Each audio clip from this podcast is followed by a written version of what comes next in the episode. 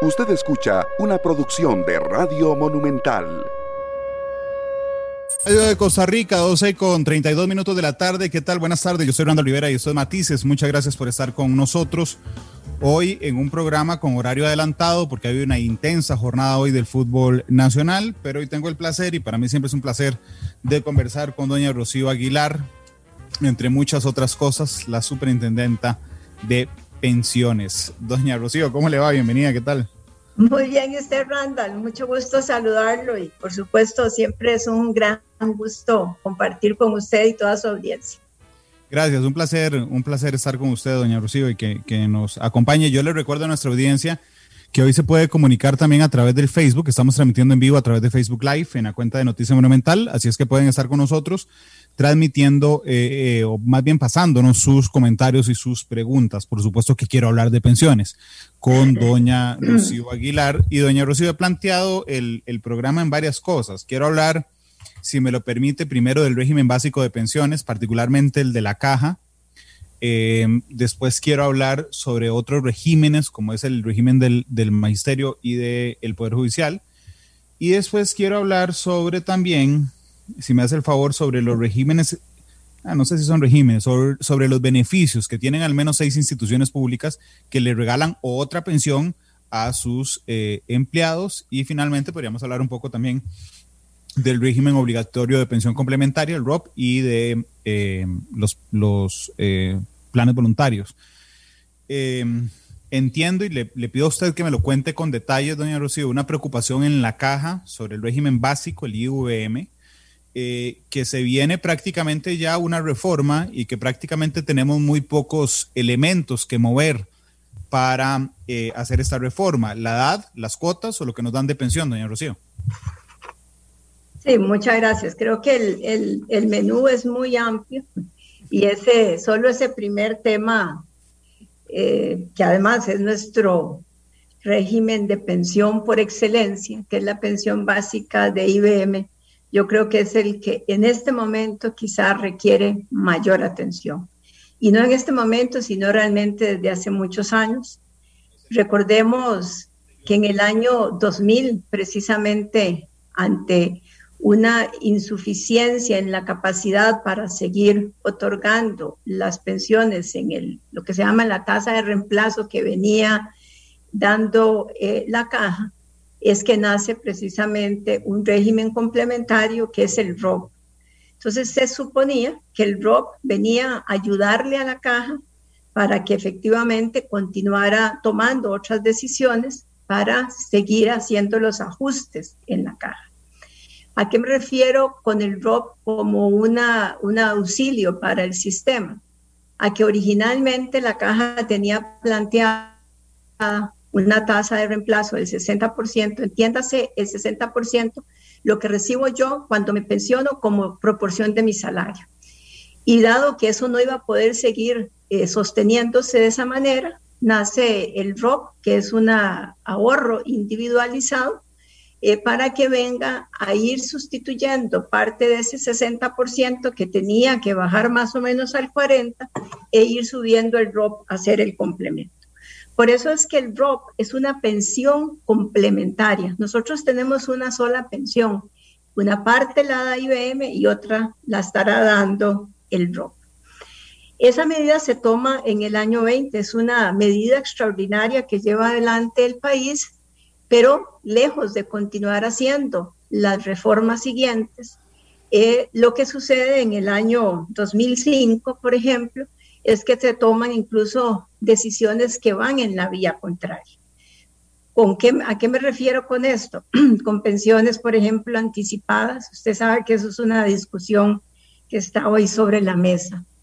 ¿Y por qué el pensar en, en pensiones anticipadas es importante? porque el sistema de la caja se diseñó básicamente pensando en la edad de 65 años, en una época en donde la expectativa de vida que teníamos nosotros posiblemente era de, eh, digamos, de poder tener una pensión por 10 años, ¿verdad? Eh, y lo que cuando yo bajo la edad de pensión, lo que hago es que tengo que pagarle más años pensión a las personas. Pero adicionalmente lo que está sucediendo en el régimen es que conforme nosotros vamos viviendo más años y la tasa de natalidad va cayendo, esa relación de cuántos trabajadores activos soportan a un pensionado ha caído de manera dramática. Digamos, de 30 trabajadores activos para un pensionado allá por los 80, 90, y hoy día es de 6 trabajadores activos para cada pensionado. Entonces, nos están, digamos, cayendo encima varias cosas. Temas de carácter demográfico, vivimos más años, eh, hay una menor tasa de nacimientos, cambios importantísimos en el mercado laboral y soluciones a través de aumento de cuotas que lo que han venido es a profundizar la informalidad. ¿Por qué? Porque algunas de estas medidas resolvieron la ecuación aumentando las cuotas. Además, este, esta problemática de las pensiones de mayor longevidad es una problemática que están viviendo la mayor parte de los, de los sistemas en el mundo. Eh, y aquí lo importante es entonces empezar a tomar decisiones, aunque sea ya algunas tarde, eh, para poder darle sostenibilidad al sistema mientras las siguientes reformas se llevan adelante, de tal forma que tengamos un buen sistema de pensiones sustentado en tres piezas. Uno, que sea sostenible. Dos, el tema de la cobertura, que pueda tener realmente una mayor cobertura que la que hoy tiene, dado la, informalidad. Eh, y que por supuesto sea suficiente, es decir, que la persona pueda recibir una pensión, llamemos digna, una pensión eh, para vivir dignamente en sus años. La caja a través de diferentes estudios actuariales, al final tiene su propio estudio actuarial, así que ya hoy el tema no es si el estudio era bueno o no, ya desde el año 2018 tenía mucho más claro el tamaño de déficit actuarial que tenía, los años en que le apenas le iba a alcanzar la reserva y lo que ellos llaman los momentos críticos. Crítico es cuando lo que yo recibo de, de, cuotas o de aportes ya no me alcanza para pagar las pensiones, tengo que recurrir a los intereses y luego tengo que recurrir al principal hasta que mis reservas se agotan. Desde el año pasado, la gerencia de pensiones había hecho varios planteamientos a la junta directiva de la caja, planteamientos que no resuelven el problema, pero que permiten dar un espacio, eh, pueden ser 10 años eh, antes del agotamiento de las reservas o un poco más, para que se tomen realmente las grandes decisiones en la materia. Las alternativas que, están estudia que, está estudiando la Junta Directiva de la Caja, que a pesar de que las tiene desde el año pasado, sigue todavía sin resolver, rondan alrededor de tres temas. Uno, la pensión anticipada, lo cual por supuesto eso urge resolverlo porque si estamos viviendo más años, ¿verdad? Más grande se hace el déficit al tener que cubrir más años de pensión. Otros relacionados con el, el, el número de salarios que yo estudio para efectos de determinar la pensión y otros relacionados con la cuantía. Cada una de esas medidas o ajustes pues le permite, digamos, un plazo mayor para tomar, para, para hacer los siguientes ajustes. Ahora, ese plazo mayor no es que entonces nos sentamos a conversar del tema dentro de ocho años o dentro de cinco. No, eso es para empezar a conversar del tema al día siguiente para definir y perfilar cómo debe ser nuestro sistema de pensiones hacia adelante. Y perfilado y definido qué debería tener nuestro sistema, yo diría que hay un elemento que es básico y en el cual en esta discusión debe estar latente. Uno, ¿cómo hacemos para erradicar la pobreza en las personas mayores, en los, digamos, en los mayores, mayores de 65 años, donde hay hoy día una importante porcentaje de pobreza porque el régimen no contributivo, que es, digamos, el brazo que ha venido a ayudar, no ha sido suficiente. Entonces, ¿cómo garantizar esa, esa pensión a los mayores? La segunda es, ¿cómo lo vamos a financiar? Eh, hemos visto que el modelo que se ha utilizado durante muchos años de recargar el financiamiento a las planillas no parece ser la mejor vía porque ha venido no solo, digamos, encareciendo la producción, sino generando de alguna forma una fuga de la, hacia de la, de, impulsando la informalidad. Entonces esa, digamos, sería como la siguiente piensa. Y por supuesto en este rompecabezas hay que ver cómo entran en función el resto eh, de regímenes.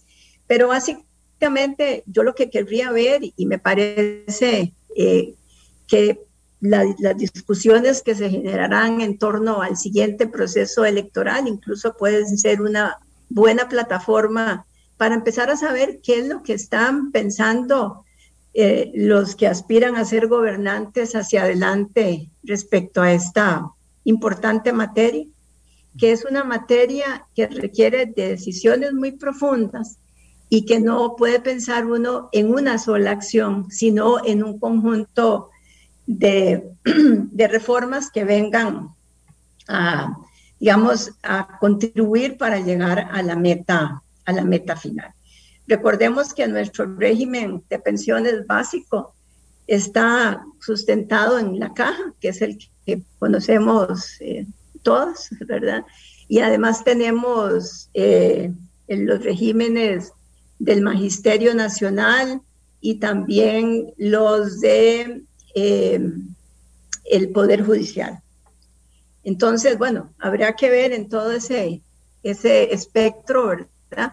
Cuáles son los ajustes, pensando que el sistema de pensiones de un país y las responsabilidades que puede tener el Estado en cuanto a la seguridad social y a la protección de las personas en, vejez eh, se convierten, digamos, en el eje central en la siguiente toma de decisiones. Doña Rocío, a mí, yo no sé, desde que conozco el tema de pensión y lo estudio, realmente me he dado cuenta que soy un desesperado. Y cuando digo un desesperado es porque yo veo algunas cosas que están muy claras desde hace muchos meses y desde hace mucho tiempo y no veo que los tomadores de decisiones se muevan. Entonces, por ejemplo, eh, para ubicar a los, a los, a, la audiencia también, doña Rocío, en Costa Rica, en el régimen del IVM, la gente se pensiona con 300 cuotas y 65 años. Esa es la pensión. Pero la caja permite a los hombres pensionarse de 61 años y 11 meses si acumulan 462 cuotas. Y a las mujeres de 59 años y 11 meses se acumulan 450 cuotas y entonces hay todo un espacio, digamos, gris entre los 59 años y 11 meses de las mujeres y los 65. Perdón, si yo me meto al EDUS, ¿verdad? En ese instante, para ver cuándo me pensiono, el cálculo que la caja me tira en automático es, Randall, usted se va a pensionar a los 61 años y 11 meses. Es decir, ni siquiera es que me lo tira a los 65 años y yo tengo que ir a buscar cómo lo adelanto, sino que de una vez me dice, no, no, no, váyase a los 61 años y 11 meses porque tiene las cuotas adelantadas. Entiendo que la junta directiva, una de las cosas que está estudiando doña Rocío, y que usted lo decía ahora, es decir, no señores, vámonos todos a los 65 y nos olvidamos de adelantar. Pero ese hueco lo conocemos desde hace muchos años, doña Rocío, y sabíamos que esto iba a pasar. Y yo, yo hablo aquí del doble hueco para usar ese concepto. Uno, el que genera el, la, la, pensión, usemos el concepto de la pensión anticipada, ¿verdad? Eh, y el otro, entonces tenemos más o menos, eh, y aquí eh, voy a usar números muy gruesos, de las pensiones otorgadas, más o menos la mitad corresponden a pensiones de menos de 65 años.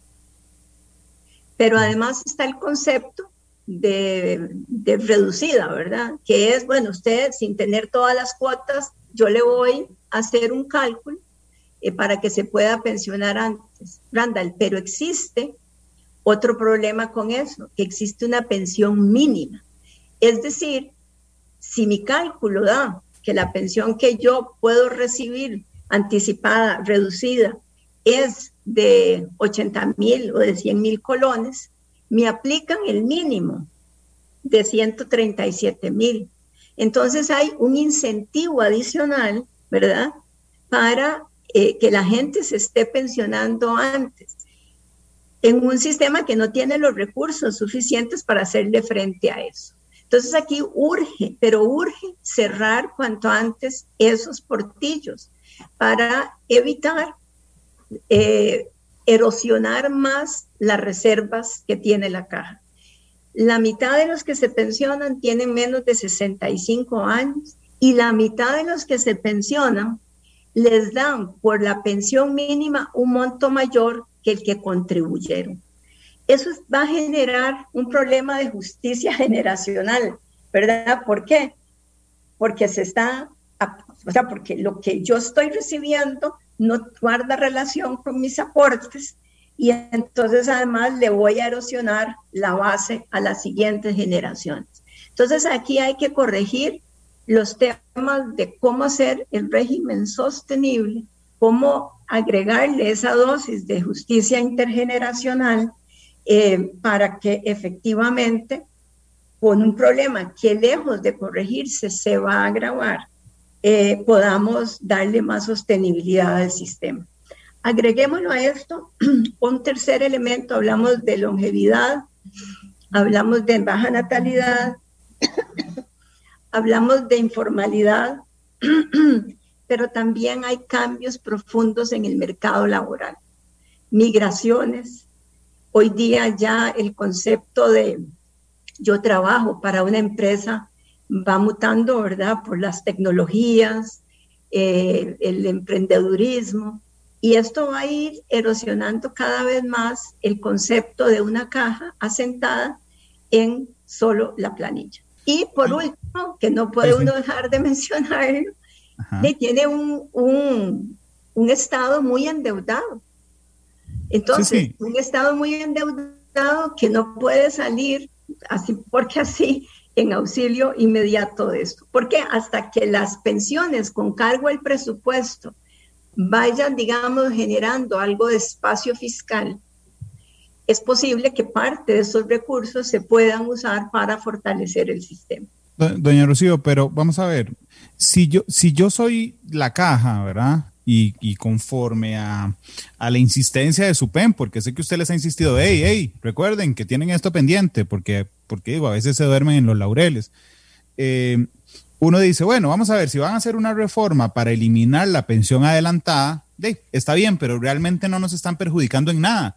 O sea, mi pensión seguirá siendo 65 años, 300 cuotas, pero resulta que lo que le entiendo hoy en la tarde es que no es suficiente. O sea, no es suficiente eliminar la pensión adelantada. Ese es uno de los aspectos que es un hueco por el que se nos va un montón de plata. Ok. Y usted me decía, Randall, hay tres maneras. Bueno, hay, hay varias maneras, digamos, de, de, de tocar esto y uno es la cantidad de cuotas, la cantidad de aportes que yo tengo que generarle al Estado para obtener el derecho a pensión, que en ese momento les decía es de 300. Eh, escuché y le quiero preguntar, porque no sé si es cierto, que la propuesta más fuerte es elevar esto de 300 a 360, lo que significa cinco años más de trabajo, porque son 60 cuotas eh, más. Eh, ¿es, ¿es, cierto, Perdón, que creo que hay un tema adicional. Aquí hay varios, varios conceptos.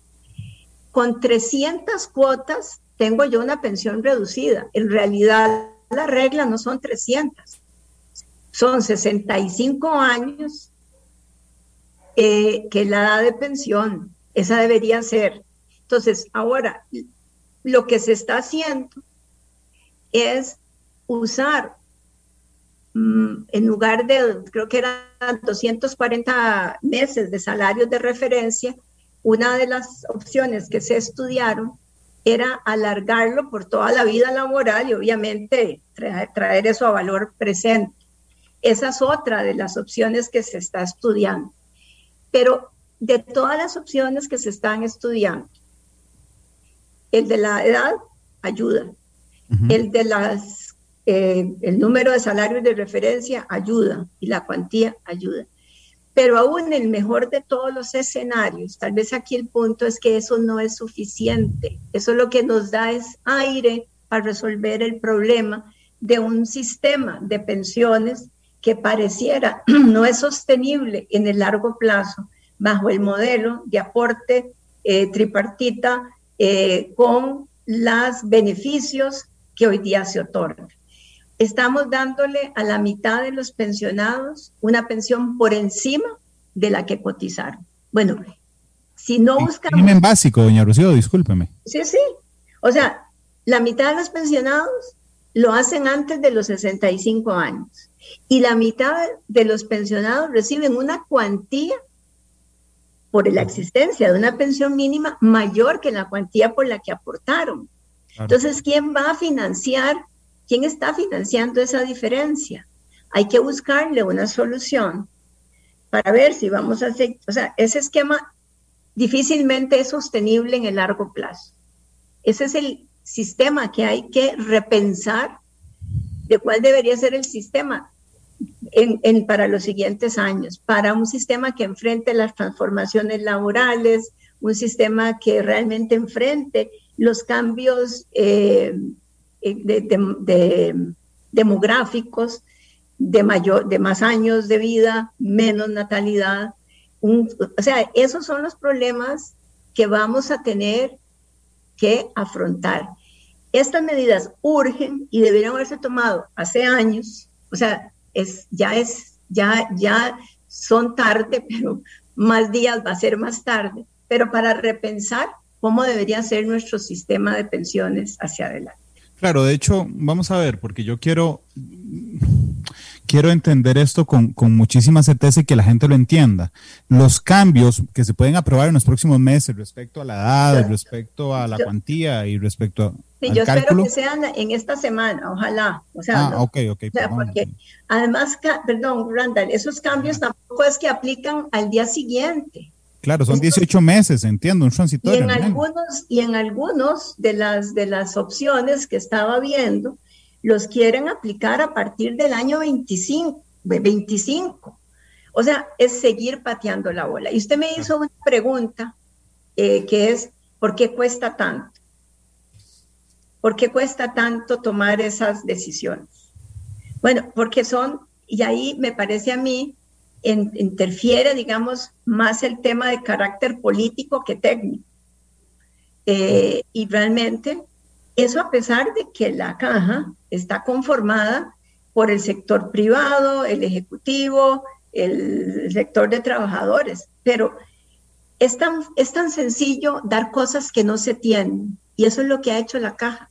Está dando cosas que no se tienen. Y el dar cosas que no se tienen hace que se agote lo poco que se tiene muy rápido. Y entonces esto es lo que tenemos hoy, me parece, como sociedad, por lo menos, darle el, el, oxígeno necesario para empezar la discusión. Pero la discusión de la caja va más allá de si es un ajuste paramétrico A o B. La discusión es cómo como país la clase política, eh, los diputados, el Ejecutivo, la sociedad viene y perfila cuál debería ser el siguiente sistema. Países como Uruguay, por ejemplo, y algunos otros países en el mundo han generado una especie de consejos, eh, digamos, que trascienden el tema eh, de gobiernos o el plazo de gobiernos, y es realmente pensar en un equipo que empiece a dibujar ese, por lo menos a tener claro el dibujo y teniendo claro cómo podemos, el, dibujo, cuál es para atrás las diferentes etapas que tenemos que, eh, que resolver. Señor Rocío, pero digo, yo no sé si es que yo últimamente he perdido mucho la fe. No la pierda, porque de todas maneras vamos a seguir en este, en este país hasta que Dios nos lo permita. Sí, pero sabe una cosa, este digo, yo, yo, discúlpeme que lo cuente, voy a contarlo. Una vez hace mucho tiempo, un par de años, este, doña Rocío era ministra de Hacienda y venía y estaban en lo más y mejor de la división país por el tema, por el tema fiscal. Y entonces yo salí muy tarde de la radio ese día, tenía que pasar a comprar unas frutas y pasé a un supermercado, un mini supermercado, que está en Curridabat. Y entonces cuando entré, ¿verdad? yo venía abrumado del día tan duro. Y me tocó nada más y nada menos que a la ministra de Hacienda haciendo fila, ¿verdad? Y entonces, de ese día, yo no recuerdo que había un montón de manifestaciones, las trataban en redes por el piso. Y entonces doña Rocío me dijo, Randall, ¿cómo le va? Y yo, bien, usted, doña Rocío, pues yo dije, ¿qué, duro más, qué, día más duro habrá tenido doña Rocío? Y me dijo, lo más bien, y vos, y yo decía por dentro, ¿cómo que lo más bien? Pero, pero hoy, y me dijo, no, no, no, no, yo no pierdo la fe. Fue lo que bueno, me hasta la fecha no la he perdido. No la he perdido, pero yo siempre quise decirle que ese día fue una lección de vida para mí, porque yo venía muy abrumado y yo la vi a usted en media discusión del plan fiscal, todo el mundo le estaba riendo, y usted me dice, bien, y vos, y dije yo, opa. No, pero eso, eso, es importante. Uno no puede, en el, digamos, por la inmediatez, ¿verdad? Que es lo que muchas veces nos pasa, dejar de ver hacia dónde es que queremos llegar. Y también la otra lección que he recibido yo en mi vida, hablando de lecciones, es que no todo se logra en el momento en que uno lo quiere. Y hay que trabajar y hay que definir etapas eh, y, no, y, no, se puede perder ni, ni las ganas de hacerlo, ni, ni, la fe en que en este país hay realmente, me parece, un grupo de personas en, en, diferentes campos, en la academia, en el sector empresarial, en el sector social, que están igualmente convencidos de lo importante, no solo en la parte de pensiones, que es lo que hablamos, pero sí en diferentes ámbitos. ¿Qué mayor reto tiene este país en este momento que en el campo de la educación? Imagínense si, si, nos, si simplemente perdemos la fe y la esperanza, estaremos además dejando a una generación votada y perdida, que además conectándolo con el tema de pensiones, dado que cada vez tenemos menos nacimientos, esa generación debe tener unos mejores salarios eh, y mejores oportunidades. Claro, pero, ok, lo que le quería decir es que en 2001, cuando, en el 2000, digo, cuando ya se veía que, la, que el cambio demográfico amenazaba el tema de las pensiones, cosa que era muy lógica, entonces se ganó tiempo con algo para entrarle a un cambio estructural en el 2000. Eso hizo que en el 2001 entrara a regir la Ley de Protección al Trabajador, ¿verdad? que es la que crea el, el, ROPC, el ROP, eh, y el FCL. Eh, para que, como decir, vea, tomen, aquí está esto, tengan un respiro, ahora sí, tenemos 20 años para discutir los cambios estructurales. Pues enos aquí 20 años después, este, planteándole, planteándole a la caja, vea, vuelva a hacer algunos cambios ya para que tengamos otro respiro para poder para poder cambiar estructuralmente esta situación. Bueno, volvámonos, vea, vea, el caso de la reforma fiscal, ¿cuánto nos tomó? 20 años también. 20 años. Bueno, digamos que viéndolo eh, positivamente, estamos 20 años después de la, del, de la reforma de, de eh, IBM, o la reforma, perdón, del ROC para darle espacio a IBM, eh, y hoy vamos, a, estamos, digamos, con ayuda de los medios, de la academia, de la sociedad en general, a empujar estos temas y ojalá que los diferentes partidos políticos que van a empezar a, digamos, a mostrar eh, por lo menos qué es lo que tienen en sus planes hacia adelante, tengan un capítulo especial para pensiones. Pensiones tiene el problema de que normalmente lo vemos en muy largo plazo. Los muchachos y muchachas muchas veces no piensan en eso porque creen que les falta mucho después para llegar a ese momento. Y en general, cuando vemos algo tan en largo plazo nos cuesta más, eh, somos muy cortoplacistas tal vez, pero aquí lo que sí es cierto es que el problema se nos vino encima y entonces vamos a generar este espacio para empezar a, a generar los diálogos. ¿Qué puede hacer la SUPEN? La SUPEN lo que puede hacer es dar el soporte técnico y yo querría efectivamente que ese soporte técnico sea eh, lo que para los diferentes tomadores de decisiones eh, sean, sea considerado para pues ayudar a, vislumbrar y definir los diferentes eh, caminos que podemos tener hacia adelante. Pero hay que verlo, efectivamente estamos en el problema perderle las ganas y la fe y la esperanza a esto no nos ayuda, más bien nos hace seguir con la modorra característica de no hacer. Claro, indudablemente. Yo, yo soy el primero en invitar a hacer algo. Eh, hace un par de semanas tuve a dos directivos de la caja en el programa y una de las preguntas era, era esa, doña Rocío. Yo espero realmente que esta misma semana se tomen algunos, algunas decisiones eh, que para efectos de, las, de la audiencia que nos escucha, sí, bueno, podrían ser cambios que no son inmediatos en la edad de pensión, en la cantidad de cuotas, en la cantidad, en lo que se llama la tasa de retorno o la cuantía, le dice doña Rocío, que es, que es la plata, digamos, que yo recibo finalmente de, pensión. Pero hay otro gran tema, digamos, en, en, este país, y yo recuerdo la última entrevista que tuve con usted respecto a este tema, y es que hay una injusticia en los regímenes de pensiones, es decir, hay un montón de, trabajadores que estamos en el régimen de IVM. Hay otros costarricenses que están en el régimen del Poder Judicial y hay otros, costarricenses que están en el del magisterio. Eh, primero, hay una diferencia. Yo no puedo escoger dónde estoy. O sea, yo, yo no lo puedo hacer. los que estamos en el IUM no podemos decir, sí, yo cotizo más y páseme el régimen. No podemos. Esa es una de las cosas.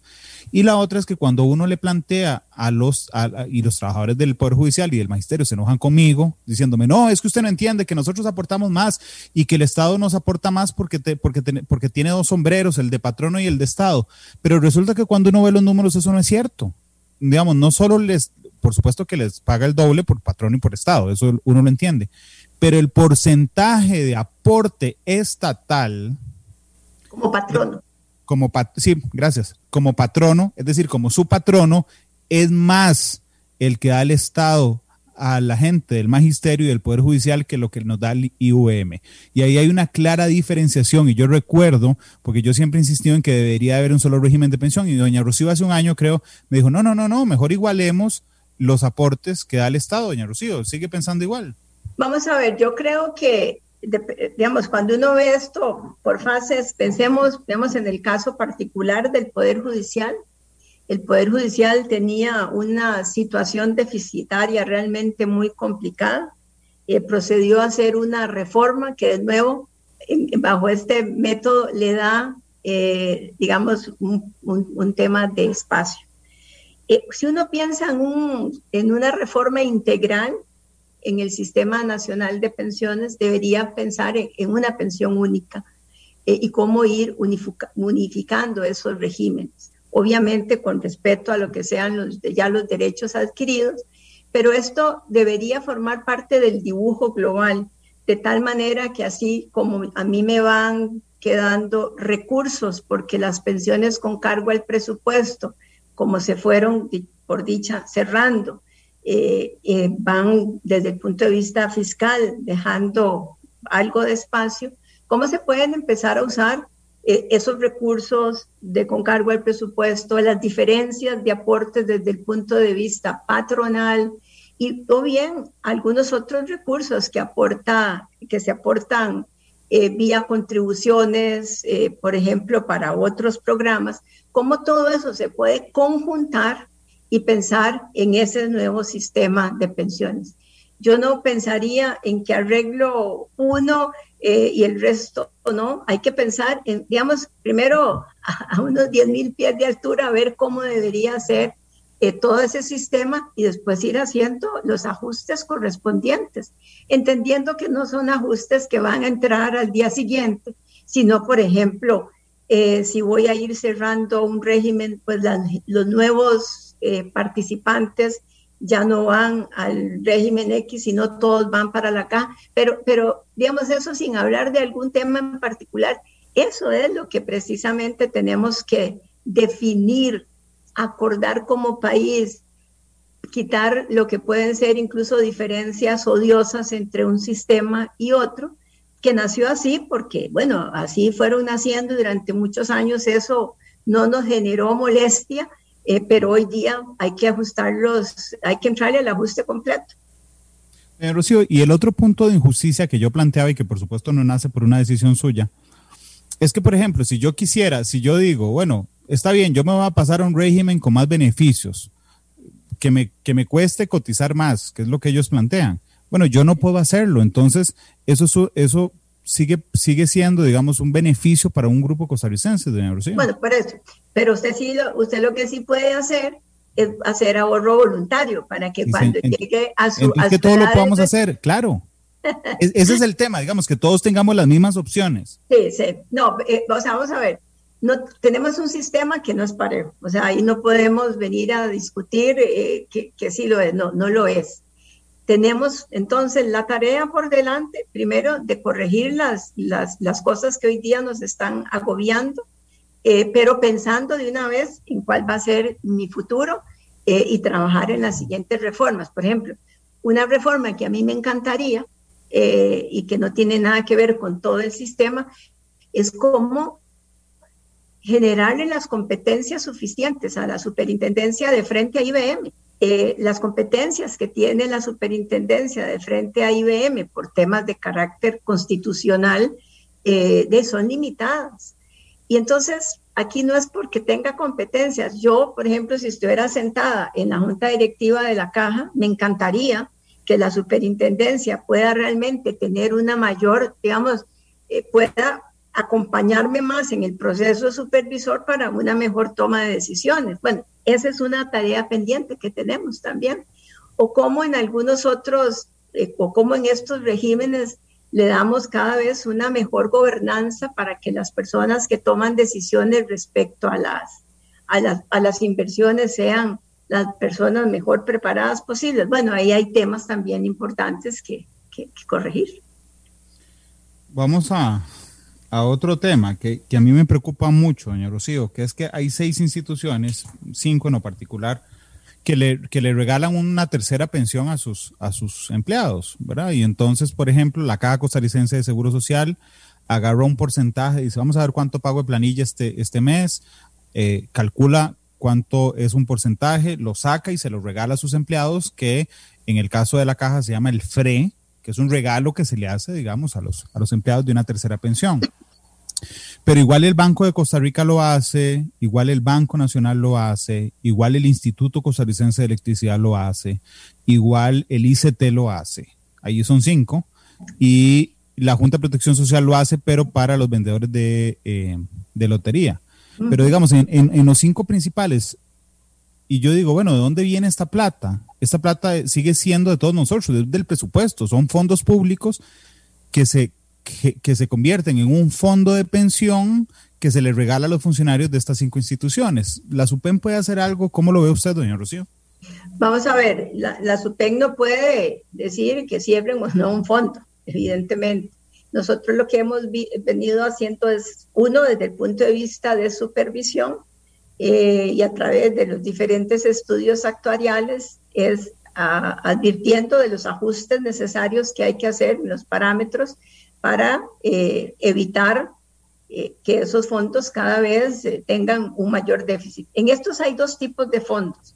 Por ejemplo, no es igual el del Banco Costa Rica al del Banco Nacional. El del Banco Costa Rica funciona más como un fondo de capitalización individual, digamos, se parece más al ROC. Así que lo que yo voy a recibir estará en función de aportes y rendimientos y en otros sí es de beneficio definido, como el caso del Banco Nacional. Eh, pero sí, pongámonos en tiempos atrás, donde algunas de estas instituciones consideraron que eso se podía entender como una especie de atractivo para los empleados. Eh, lo que pasa es que se empiezan a ser insostenibles y empieza a implicar cargas muy fuertes para, esta, para algunas de estas entidades. Vea el caso de la caja. Por más ajustes que le haga, son, va contra contra las cuotas que todos aportamos en, el seguro de, salud. Entonces, me parece que ahí hay que pensar en cuál debería ser la forma en que estos regímenes se vayan extinguiendo. ¿Por qué? Porque existe la pensión básica, existe la complementaria del de, el ROC, por ejemplo, eh, y además las instituciones cada vez tienen una menor capacidad de poder hacerle frente a, digamos, a esos pagos. Hay un proyecto en la Asamblea Legislativa que ha liderado doña Yorleni León, en el cual eh, pues están planteadas esas iniciativas. Esas iniciativas no son gratis, ¿verdad? Eh, hay, que, hay, que, tener claro que cerrar esos regímenes no es que ya cerré y me fui y ya no tengo pasivos, eh, y es parte de los cálculos que habrá que hacer para definir cómo se procede eh, y cuánto cuesta eventualmente eh, su cierre y cómo se puede llevar adelante. Doña Rocío, pero vamos a ver, en este tema, yo quiero saber si es cierto, la, el de la caja, el FRE de la caja, que es el regalo este de la pensión, de la tercera pensión que se le hace, está en problemas también, ¿verdad? Y entonces... Porque tiene un pasivo unas deudas. Ah, tiene unas deudas importantes, cuentas que pagar importantes. Ok, pero está bien, pero lo que había trascendido es que a algunas personas se les ocurrió decir, ya sé, agarremos plata del seguro de salud, que es lo que todos aportamos a la caja, nosotros aportamos a la caja dos cosas, el seguro de salud, que es para que nos atiendan, y el seguro IVM, eh, perdón, y la cuota IVM, que es para pensión. Entonces, yo lo que tengo entendido es que en algún momento dijeron, claro, agarremos plata del, del seguro de salud, que es de todos nosotros, y sostenemos este servicio que es un beneficio exclusivo.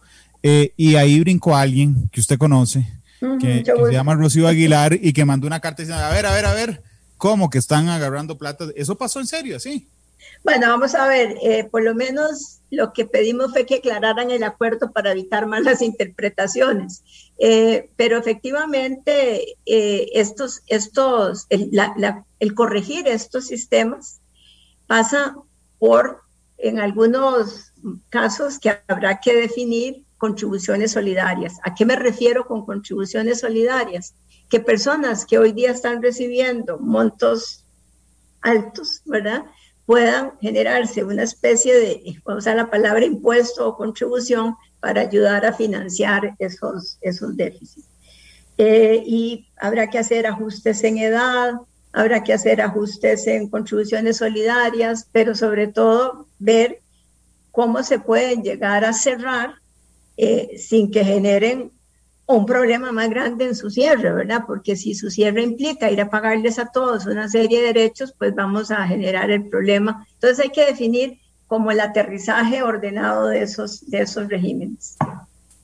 Ok, la, la opción que sí existe para el resto de costarricenses, efectivamente, como me invitó doña Rocío, si yo quería aumentar mi pensión, era abrir un, un plan voluntario esa es una opción. Sin embargo, cuando uno revisa los números, se da cuenta realmente que son muy pocos costarricenses de negocio, muy pocos los que abren un plan voluntario y los que tienen ese plan voluntario al día, es decir, los que, los que continúan aportándole ese plan voluntario son todavía menos. O sea, realmente creo que anda como por un, eh, vamos a ver, creo que anda como por un 5 o 4% de la fuerza laboral. Vamos a ver, yo creo que eh, la conciencia respecto a cómo voy a vivir yo una vez que no pueda o, o, no quiera, no sé cuál sea, eh, laborar es importante. Eh, y realmente tengamos nada más presente que si yo gano hoy,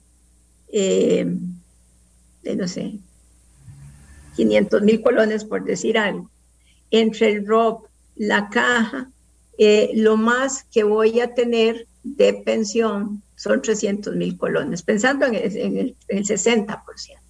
Entonces, hay que realmente, tenemos que tener claro si durante la vida laboral pude tener algún tipo de inversión o pude hacer algún tipo de ahorro para complementarlo porque si bien en esa edad ya posiblemente tenga menos obligaciones familiares, aunque no sucede así en la mayor parte de los hogares costarricenses, eh, también tengo otras necesidades en el campo de la salud, en el campo del cuidado. Entonces, ¿cómo vamos todos internalizando lo importante que es que esos planes se generen? Por ejemplo, algunos países lo que han empezado a generar, sobre todo por este mercado informal laboral, ¿verdad? Son mecanismos automáticos de ahorro. Entonces, de ahí no sé, cuando yo uso eh, lo que se llama pensión consumo, para ponerlo más sencillo, cuando yo uso un instrumento para pagar una tarjeta de débito, una tarjeta de crédito, hay un porcentaje muy pequeño que se me va a ir a acumular a un fondo de ahorro. Y entonces, o incluso en gente que no forma parte del mercado laboral. O sea, para que efectivamente a través de, de esquemas donde hoy día la tecnología, que está casi que al alcance de todos, nos sirvan para ir empujando en esa dirección. Conductualmente, preferimos el consumo presente, ¿verdad? Porque normalmente el ahorro implica una, digamos, un sacrificio presente, ¿verdad? ¿Por qué? Porque ya no me va a consumir eso. Pero tenemos que empezar, ya, tenemos que, ¿me escucha? tenemos que empezar a cambiar un poco la mentalidad en ese sentido para que efectivamente construyamos ese ahorro, sobre todo en la gente que está hoy día en la informalidad. Doña Lucía, pero existe, vamos a ver, existe el ambiente para que efectivamente como país nos enfrentemos a esa discusión? Yo creo que hay trabajo muy básico que hacer que tiene que ver con el ABC de la educación financiera, para empezar. Eh, y cómo todos empezamos a ver, cómo enseñamos, cómo aprendemos todos para ver que que el, que el tener una vejez digna es un tema que resuelvo desde hoy. Bueno, no digo yo desde hoy porque ya estoy ahí, pero digo de la gente joven en general que tiene que empezar a resolver eso. Que parte se la puede resolver un sistema obligatorio de pensiones eh, muy compulsivo, eh, pero parte vamos a tener que, fomentar mucho más esa, visión de, ahorro que, que, aunque sean en pequeñas cuantías, pequeñas cuantías de manera constante, me ayudan a ir construyendo ese ahorro. Y vea que no es esa la forma en que muchas veces lo vemos, porque más bien querríamos en algunos casos eh, ver cómo me entregan todo mi rob de una vez, ¿verdad? Eh, y nadie está pensando en lo importante que es después recibir durante mi vejez una cantidad mensual para poder vivir. Bueno, que el otro tema justamente era el ROP. Em, nosotros tenemos eh, semanalmente una sección de pensiones y en esta sección de pensiones yo siento la presión de la gente que, llama furiosa a decir, ¿por qué no me dan el ROP de una vez? Todo el mundo quiere el ROP de una vez, doña Rocío. Ya se hizo, digamos, una flexibilización de algunas cosas para que pudiera, bueno, ya me arrugó la cara con flexibilización. Eh, eh, eh, en, el retiro del ROP, del ROP, perdón, pero evidentemente no se permite retirar el ROP de un solo golpe. Pero la gente sigue, la ciudadanía en general sigue molesta con eso, doña Rocío. Sí, y, y vamos a ver, y tampoco puede uno decir, están molestos porque quieren. La situación en general de los hogares y de las personas es, es, es, dura y esta pandemia lo ha hecho más duro. O sea, no, yo no quisiera eh, parecer como a, Susanita, ¿verdad? diciendo, ¿por qué no mejor ahorramos todos, ¿verdad? Eh, lo que quiero es eh, que tratemos de educar a la gente en la importancia de mantener ese ahorro. Es más, esta pandemia posiblemente a muchos nos permitió ver lo importante que era tener alguna reserva. ¿Por qué? Porque perdimos el trabajo, porque me bajaron el número de horas y el salario, eh, porque éramos una pareja y resulta que uno de los dos perdió el trabajo, eh, porque por todas esas razones. Pero entonces ese, ese tema más bien puede despertarnos a la conciencia lo importante de tratar, dentro de la medida de los posibles, de tener esa, esa, esa reserva. El otro, el otro punto respecto a qué se hizo con el ROP. El ROP es un, es un sistema que está en etapa de madurez. ¿Por qué? Porque la mayor parte de las personas que se pensionaron a los cinco años del ROP, pues evidentemente no tenían nada acumulado. Así que la regla al principio fue que dado que era un monto relativamente bajo, se entregaba. Después vino otra regla, que era que si el monto de la pensión resultaba menor que tanto, también me lo entregaban todo. Claro. Entonces, los ajustes que se hicieron ahora fue que ya no existe la entrega total del ROB. Lo que quedó fue una ventana para que los pensionados antes del 31 de diciembre, me parece, con derecho a pensión antes del 31 de diciembre, puedan escoger un plazo de retiro menor. Eso es una excepción eh, que, se, que se tuvo que negociar para que el asunto caminara. Y luego, para aquellas personas que no han logrado acumular un número suficiente de, cuotas, eh, durante los siguientes 10 años pueden escoger planes de retiro eh, más, digamos, más acordes al modelo en que acumularon. Pero lo que sí se quitó fue el retiro total. ¿Por qué se permitió eso entre los siguientes 10 años? Porque de aquí a 10 años ya se habrán acumulado, que serán 30 años, ¿verdad?, del ROC, y entonces las personas que han cotizado y que se van a pensionar ya tienen una mayor, digamos, cantidad de cuotas. Un ciclo completo laboral. Ciclo. Ahora, yo creo que sí es importante que estemos alertas sobre una realidad la, densidad de cotización de los costarricenses, excluyendo el sector público, que es prácticamente un trabajo en el que usted está de manera permanente, en los otros eh, trabajadores no es de esa manera. Entonces hay gente que si bien tiene 30 años, digamos, desde el año, digamos que llegará a tener 30 años adicionales de, de que se supone está acumulando, no han acumulado durante los 30 años, porque algunos por trabajos temporales, otros que me quedé sin trabajo un tiempo. Y entonces ahí hay un, tema que es eh, importante también ir pensando en cómo resolver. Otra cosa es que yo ayer estaba viendo justamente mi, mi, estado cuenta de la pensión complementaria. Y yo creo, así como estoy preocupado, digamos, por el régimen básico, yo realmente cada vez he aprendido a admirar un poco más el sistema que se hizo en 2001 de tener operadoras y, de entender más o menos cómo, cómo, cómo operan. Y entonces, por ejemplo, yo, déjeme ver aquí, porque me llegó ayer y hay gente que dice, es que las operadoras lo único que hacen es que jinetean mi plata y mejor me la dan a mí, yo genero un buen rendimiento y yo sé dónde invertir y bueno, todos somos especialistas en eso. Resulta que cuando me llegó ayer el estado cuenta, y ya voy nada más, déjeme ubicarlo aquí porque quiero, creo que es más fácil explicarlo, aquí está más fácil explicarlo así, vean.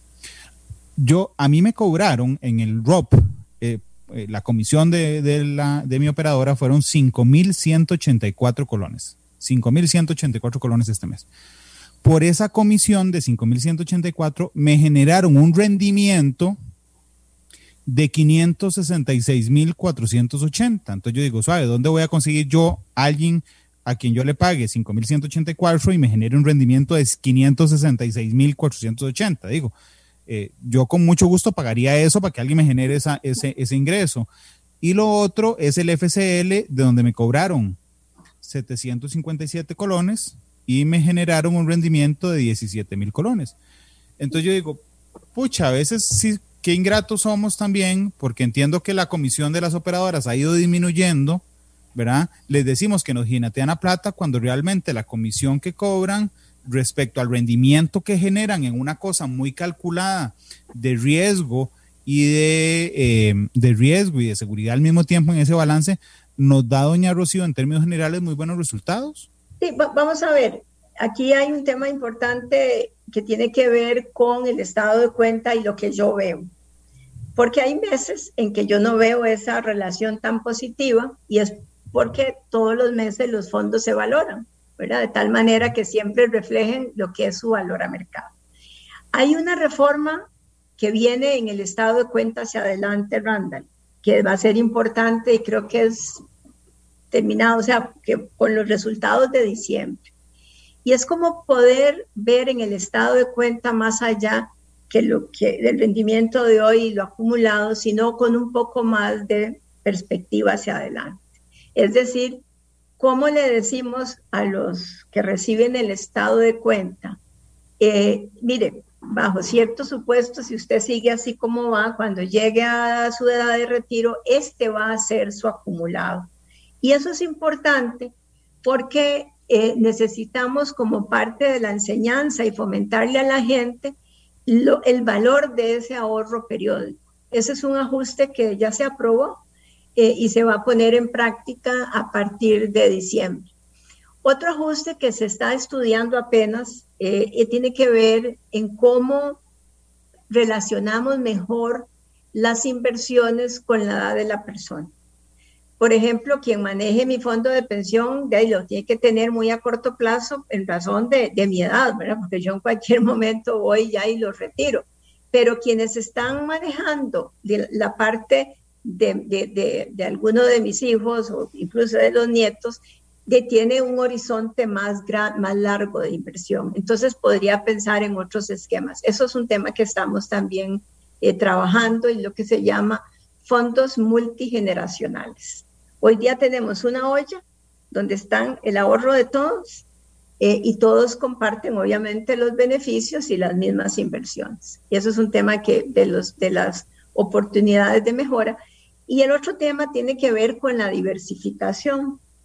¿Cómo hacemos que el mercado de capitales locales, local, perdón, ofrezca un menú más variado para poder eh, pensar en, en, inversiones más allá de solo el gobierno o Banco Central y pensar en otros esquemas de inversión. Bueno, creo que es una tarea pendiente para el país, de tal forma que la diversificación de los portafolios de inversión pueda generar mayores beneficios a los afiliados. Rocío, el, último tema respecto a, esto es este el FCL. Yo realmente no entiendo qué tiene que ver FCL con pensiones. No, no lo entiendo. Eh, excepto que está en, o que las operadoras son las que lo manejan. Eh, sin embargo, quedó un hueco, que usted lo conoce bien también, en 2001, que es que se pueda retirar después de cinco años de tener un, un patrono, una relación laboral continua, cuando me parece que su origen es más pensado hacia un seguro de desempleo, que hacia eh, darle un premio a uno cada cinco años. Sí, yo creo que aquí hay varias cosas, porque está eh, junto con las pensiones, bueno, es porque efectivamente formó parte de la discusión para, recuerden que, la, que el, la, el tema, esta reforma de pensiones forma, es uno de los productos de las, ¿cómo se llama? En el gobierno de Miguel Ángel, la se me olvidó. La mesa concertación. La concertación. Uno de los productos de concertación tiene que ver precisamente con eh, la pensión complementaria. Y en parte de, ese, de esa negociación entró en funcionamiento el tema de, la, cesantía, etc. Entonces ahí nace el Fondo Capitalización Laboral, eh, y luego, pues ya que estaban las operadoras, ella los administra. Creo que el Fondo Capitalización Laboral efectivamente es, una, es un producto que ha llegado el momento de revisar cómo puede cumplir una mejor función y no ser simplemente que cada cinco años voy al retiro y yo pues me lo gasto como quiera y está bien, pero, pero eh, imagínese el, el, efecto positivo que hubiera tenido en una crisis como esta, donde 450 mil personas, no, perdón, como 420 mil personas, que las veo yo por el Fondo de Capitalización Laboral, eh, hicieron retiros por, por cese, por, pero algunos por reducción, otros por interrupción. Y si no se hubiese retirado cada cinco años, eso hubiera funcionado posiblemente como un mejor soporte en una situación como esta. Nosotros creo que el país tiene que empezar a, pensar eh, cómo debería de, eh, de, de, rediseñar o repensar el fondo de capitalización laboral, si es un ahorro que cada cinco años lo puedo retirar o se convierte en algo más parecido a una, una especie de seguro de desempleo. Sí, de hecho, yo, yo esperaría que, que la ciudadanía haya aprendido respecto a esto en el sentido de efectivamente, si yo no hubiera retirado el FCL hace cinco años para ir al Mundial de Brasil o para comprar una pantalla o lo que fuera, cualquier otro motivo que no fuera un rompimiento de una relación laboral. Es decir, porque si, si me despidieron o renuncié está bien, pero, pero si, si, solo me lo dieron para consumo, Ahora imagínense en marzo, en abril del año pasado, cuando fuimos a retirarlo, la cantidad de plata que hubiera representado eso. Digamos, si hubiéramos tenido cuatro quinquenios, hubieran sido cuatro salarios, en cuatro salarios de hoy, en lugar de ser, digamos, un salario que fue lo que, lo que, lo que recogimos. Más todo el rendimiento compuesto, ¿verdad? Porque evidentemente, de, como usted lo decía, cuando usted es un fondo de capitalización laboral, buena parte de eso son rendimientos, porque los aportes es lo que menos representa, ¿verdad? Entonces, yo, yo sí creo que, de nuevo, fue un, nace dentro del, dentro del proceso de concertación, de la mano de las, de las, del ROP, eh, y creo que 20 años después hay que reestudiar cómo puede cumplir un mejor papel, porque la seguridad social uno la tiene, digamos, ahí tiene como las tres patas. Uno la salud, dos la pensión y el otro el seguro del trabajo. Eh, y esa, esa tercera pata, eh, alguna, la, la, segunda anda un poco chueca y la tercera pata no la tenemos. Sí, la tercera pata, no, tal vez si en un inicio hubiéramos planteado esto como un seguro de desempleo, la gente tendría, digamos, una mejor conciencia de qué es eso y no un adelanto de cesantía. Randall, no se nos olvide que todo esto son negociaciones que finalmente pasan por el, el estrado de lo político. Posiblemente si uno lo hubiera pensado desde esa forma, de no se hubiera logrado ni siquiera hacer el fondo de capitalización, porque eso es parte como del acuerdo de, de, cómo haber logrado eh, no solo el rock, que, además nace eh, no con contribuciones adicionales, sino de, de, contribuciones que ya existían, como una, un reordenamiento. Eh, pero sí creo que el país tiene que volver a la, llevar sobre, la, sobre la mesa muchos temas. Hemos hablado del tema de las pensiones, el tema del fondo capitalización laboral, y creo que en general el tema de la educación eh, financiera, que es una materia en la que, eh, en la que posiblemente andemos quedados también. Sí, sí, yo, yo, bueno, de fijo, lo que pasa es que ni siquiera existe. E, ese es, ese es el detalle. Yo, yo quisiera ver, digamos, en estudiantes de primaria y secundaria en el país, esa educación financiera, aprender a hacer un presupuesto, por ejemplo, o algunas otras cosas, o entender el tema de la pensión. Yo creo, doña Rocío, que el EDUS, el, sistema este centralizado, nos ha ayudado un poco a que si yo me meto en el sistema puedo ver la pensión y hasta que lo veo hoy, digo, mira, no, no puedo ir con esto, tengo que buscar una opción y eh, bueno, eso ha ayudado un poco porque a veces no, no visibilizamos de manera concreta, digamos, nuestro futuro. Así es.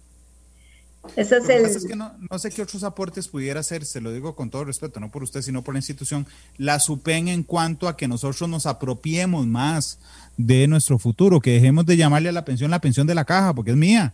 O sea, yo, yo aporté para esa pensión. ¿Cómo educarnos en eso, doña, doña Rocío? Bueno, yo creo que como en todo esto, de es un, es un esfuerzo constante. Esto no es de una semana hablar del tema, sino mantenerlo realmente en la, en, sobre el tapete. A mí sí me gustaría, por ejemplo, pensar que desde la academia eh, se, se, pueda, digamos, diseñar eh, y nosotros los apoyaríamos y estoy seguro que Estado la Nación, etcétera, todos podríamos aunar esfuerzos para diseñar ese, ese, ese siguiente futuro, ese siguiente eh, sistema de, de, pensiones del país. Eh, me parece que se nos abre una oportunidad inmediata de cómo urgimos a la caja que tome las decisiones. Esa la tenemos de frente, ¿verdad? Nosotros mismos estuvimos en la caja en estos días, la junta directiva nos atendió Em, y tocamos el tema. Creo que a través de los, los medios pueden colaborar en esto. Y con un paso más adelante, creo que la discusión, usted me imagino, como siempre ha sido, tendrá a los diferentes candidatos en, sentados en matices y en los diferentes programas. Eh, yo le recordaría o le pediría que le dedique un tema más allá del corto plazo y los temas que siempre vemos de corto plazo, a los grandes temas que este país tiene pendientes y pensiones sin duda es uno de ellos.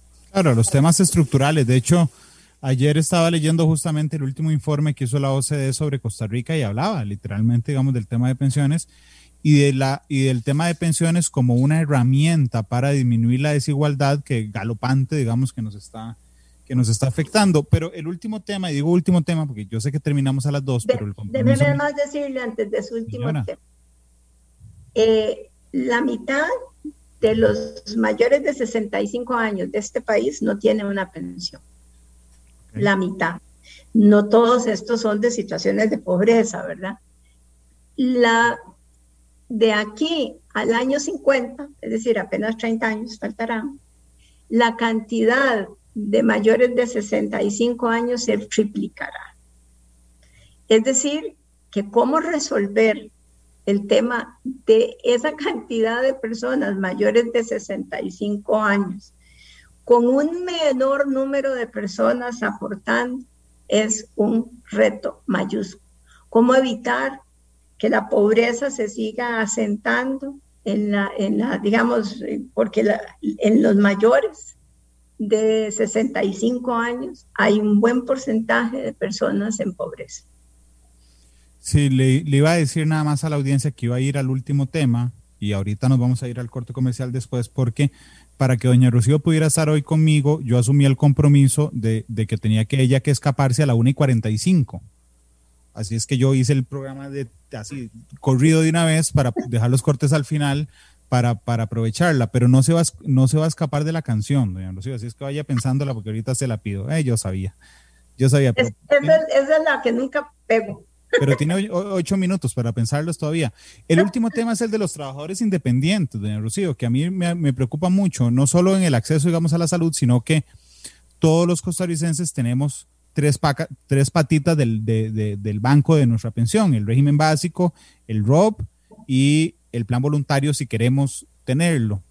Eh, los que no tenemos plan voluntario tenemos solo dos patitas, el, el plan, el régimen básico y el ROP, pero los trabajadores independientes solo tienen una pata. Eh, se cae del banco en cualquier momento que es solo el IVM. Y por supuesto que una, una respuesta muy simple es de ahí que haga un plan voluntario, esa es la respuesta más simple pero digamos, en un problema estructural donde tenemos un 57, 47% eh, de la economía informal y donde además tenemos un montón de trabajadores independientes, ¿cómo, ¿dónde están ellos para buscarles una solución de que, de que les asegure su futuro? Porque si no nos van a caer a cargo del Estado después. Sí, vamos a ver, una de las respuestas que han dado algunos países, y es un tema que nosotros estamos estudiando desde la SUPEM, eh, y obviamente esto es eh, un trabajo complejísimo porque tiene muchos ingredientes. Tiene que ver con el concepto de una pensión básica universal. Es decir, cómo desconectamos, no sé si la palabra es correcta, cómo pensamos en un sistema de pensiones que no necesariamente esté anclado a la, al trabajo formal, como es hoy día. Eh, entonces, nosotros hemos estado trabajando en el diseño de una pensión universal básica y entiéndase básica, que es de una cuantía tal que nadie, o sea, que nadie esté en pobreza para usar ese concepto. Esto eh, lo hemos visto eh, con varias fuentes de financiamiento posibles. Una tiene que ver con, eh, por ejemplo, lo que se vaya liberando de las pensiones con cargo el presupuesto, que recuerda usted que es un monto realmente importante, pero que será decreciente en los siguientes años. En segundo lugar, eh, ya tenemos un monto que se financia con el régimen no contributivo de pensiones, entonces, ¿cómo poder incrementar? Eh, en tercer lugar, eh, cómo reordenar hoy día cuotas que se van a otras áreas del Estado para poder pensar en esa pensión básica universal. Y por supuesto, implicaría también cómo eh, modificar el esquema de pensión mínima de la caja, que como vimos, la mitad de lo que yo estoy entregando de pensión supera los aportes. Entonces, no alcanza, todo esto que le digo no alcanza, pero se convierte en un buen insumo para iniciar la discusión de, mutar, digamos, hacia un sistema de pensión básica universal. Yo hace un rato, en el primero de los, de los temas, le consultaba si usted veía el ambiente, que era el IVM, que si usted veía el ambiente, pero ahora nos enfrentamos, después de sus palabras, doña Lucía, a un panorama mucho más íntegro, digamos, que es todo el sistema de pensiones en el país. Em, ¿Usted cree que exista el ambiente, la voluntad, la viabilidad política para que este sea un tema a partir de ya? Bueno, vamos a ver, eh, hay que hacerlo un tema a partir de ya, Branda. Eh, hay muchas cosas que yo querría mejor no resolver, seguro, pero este es un tema que hay que hacerlo, un tema a partir de ya. Tenemos que educarnos realmente, entender que IBM, pensemos solo en IBM, tiene su vida contada si no se toman decisiones rápido y aún esas decisiones no le permiten, eh, digamos, ser el, el, sistema de pensiones de la segunda parte de este ciclo, para ponerlo así de sencillo. Por los temas que hablábamos, cambios demográficos, laborales, eh, etc. Entonces, tenemos que, pensarlo ya. Nosotros somos muy dados hasta que no estamos en la orilla y nos vamos a ir al precipicio de, de tomar las decisiones. Pero por lo menos yo creo, y así lo voy a hacer mientras esté en la superintendencia, y sé que la superintendencia, no yo, la superintendencia está matriculada en esto, vamos a mantener el tema en la discusión nacional darle todo el aporte técnico y yo a usted, como se lo dije, le pediría que en cuanto empiece aquí el, la, el desfile, ya casi, ya, casi. Eh, le, le, le, invitemos a que se reflexione sobre ese tema. No todo se puede hacer ya. Lo que sí hay que hacer ya es definir la ruta, definir el dibujo completo y establecer cuáles deberían ser las siguientes eh, fases. Esas fases pueden pasar por reformas desde constitucionales, eh, legales, etcétera, pero si no tenemos claro cómo vamos a dibujar el sistema de pensiones hacia adelante, en determinado momento vamos a dejar desprotegida a la población. Doña Rocío, le, agradezco mucho que, que, nos haya regalado estos minutos hoy porque todos vamos hacia adelante, eso significa que es un tema que debería por lo menos eh, interesarnos a todos. Doña Rocío, muchas gracias. A la orden. Y aquí estamos siempre para hablar de estos temas que nos apasionan mucho. Que le vaya muy bien. Bueno, y, solo, y que solo le hablé de uno de sus sombreros. Necesito para hablar del otro. sí. Este, doña Rocío, dígame que pensó en la canción en ocho minutos. Usted sabe que no lo pensé, pero recordando nuestras palabras iniciales, hay una canción que habla de color de esperanza. Eh, creo que sería propicio, ya que, que usted lo, lo oí muy desesperanzado. Este, vamos, vamos a ir a la pausa, porque tengo las pausas eh, eh, las, pausas ahí acumuladas. Regresamos, yo les, les quería contar algo al regreso y después eh, con la canción de cierre. Así es que doña Rocío se retira ya. Por favor, quédense con nosotros. Eh, hay un anuncio importante. 12, eh, una con 46. Doña Rocío, muchas gracias. Hasta luego, encantada de verlo. Que le vaya muy bien. Nos vamos a la pausa y ya regresamos con más de matices. La radio de Costa Rica, una de la tarde con 54 minutos, recordándoles que de seguido vendrán los compañeros de Deportes Monumental con la jornada del fútbol nacional. Yo les quería decir simplemente para irme, habrán notado que estoy transmitiendo desde mi casa habitación y no desde, la, desde mi oficina en Radio Monumental. Y bueno, a partir de hoy, durante los próximos días, estaré haciendo matices y las entrevistas de Noticia Monumental desde mi casa por dos cosas. Eh, primero, mi hijo menor, que es uno de los pedacitos de mi alma, dio positivo por COVID y tengo que estar aquí, por supuesto, para cuidarlo y para atenderlo. Eh, pero además porque eso me ha generado una orden sanitaria.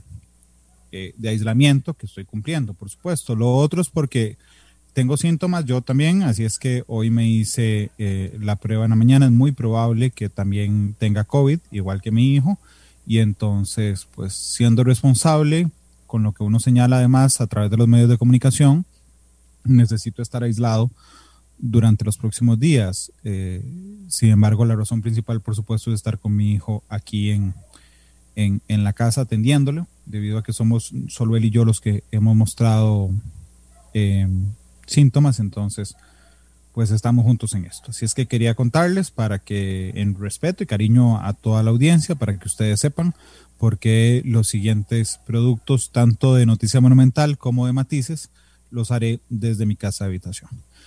Una con 55, mañana regresamos a horario normal, 2 de la tarde. Les recuerdo la canción que escogió doña Rocío Aguilar en, antes de irse que es eh, Color y Esperanza. Así es que Diego Torres despide Matices. Ya viene Deporte Monumental. Hasta luego. Feliz tarde. Este programa fue una producción de Radio Monumental.